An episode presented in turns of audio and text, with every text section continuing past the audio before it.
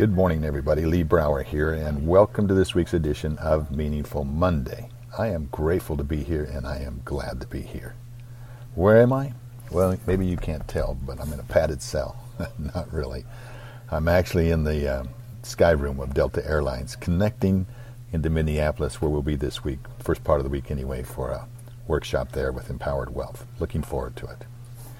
You know, there's a lot going on in the world. And As I look at the things that are going on in the world, what do we have that really teaches us, and what can we really do about it?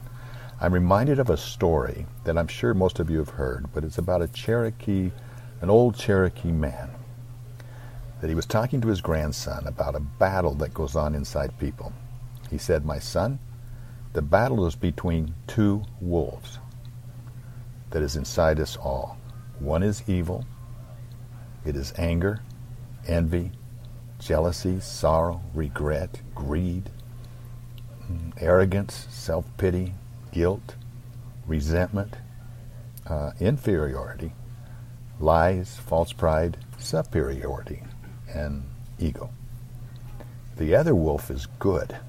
He's all about joy, peace, love, hope, serenity, humility, kindness, benevolence, empathy, generosity, truth, compassion, and faith. So the grandson thought about it for a minute. And he asked his grandpa, which wolf wins? And the old Cherokee grandfather simply replied, the one you feed. You know, I think as life goes on, as you get a little bit older and you start to look backwards, I think you can really recognize the truths that are found in this simple story. I think it has a lot to do with maturing. Maturing is an interesting word to me when they talk about for mature audiences only. Really? Really. In other words, the content of this, you have to be mature in order to understand some of the silliness that's happening.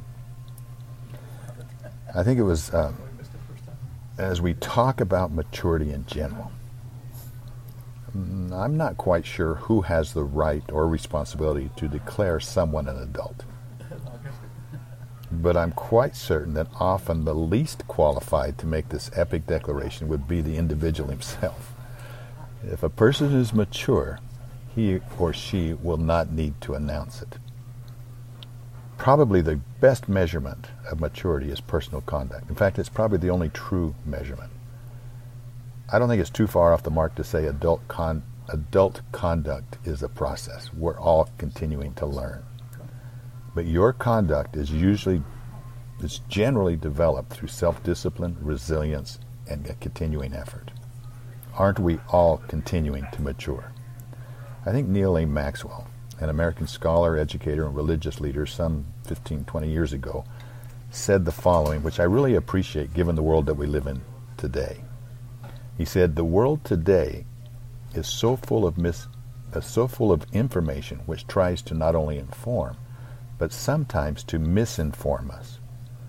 Just as the capacity to defer gratification is a sign of real maturity, likewise, the willingness to wait for a deferred explanation is a sign of real faith and trust spread over time. Think about that.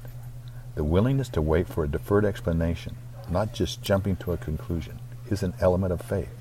We live in a time where everything can be resolved in a 30 or a 60 minute TV show or maybe a two and a half hour Avengers will have whole world problems solved. But don't most things you face take a while to work themselves out? They just don't work themselves out that quickly. As I think about maturity, Susan Peters once said, children have a much better chance of growing up if their parents have done so first. so you know, the impact of the decisions we make in our lives are so important. Maturity is something that I think happens to us as we grow and as we develop.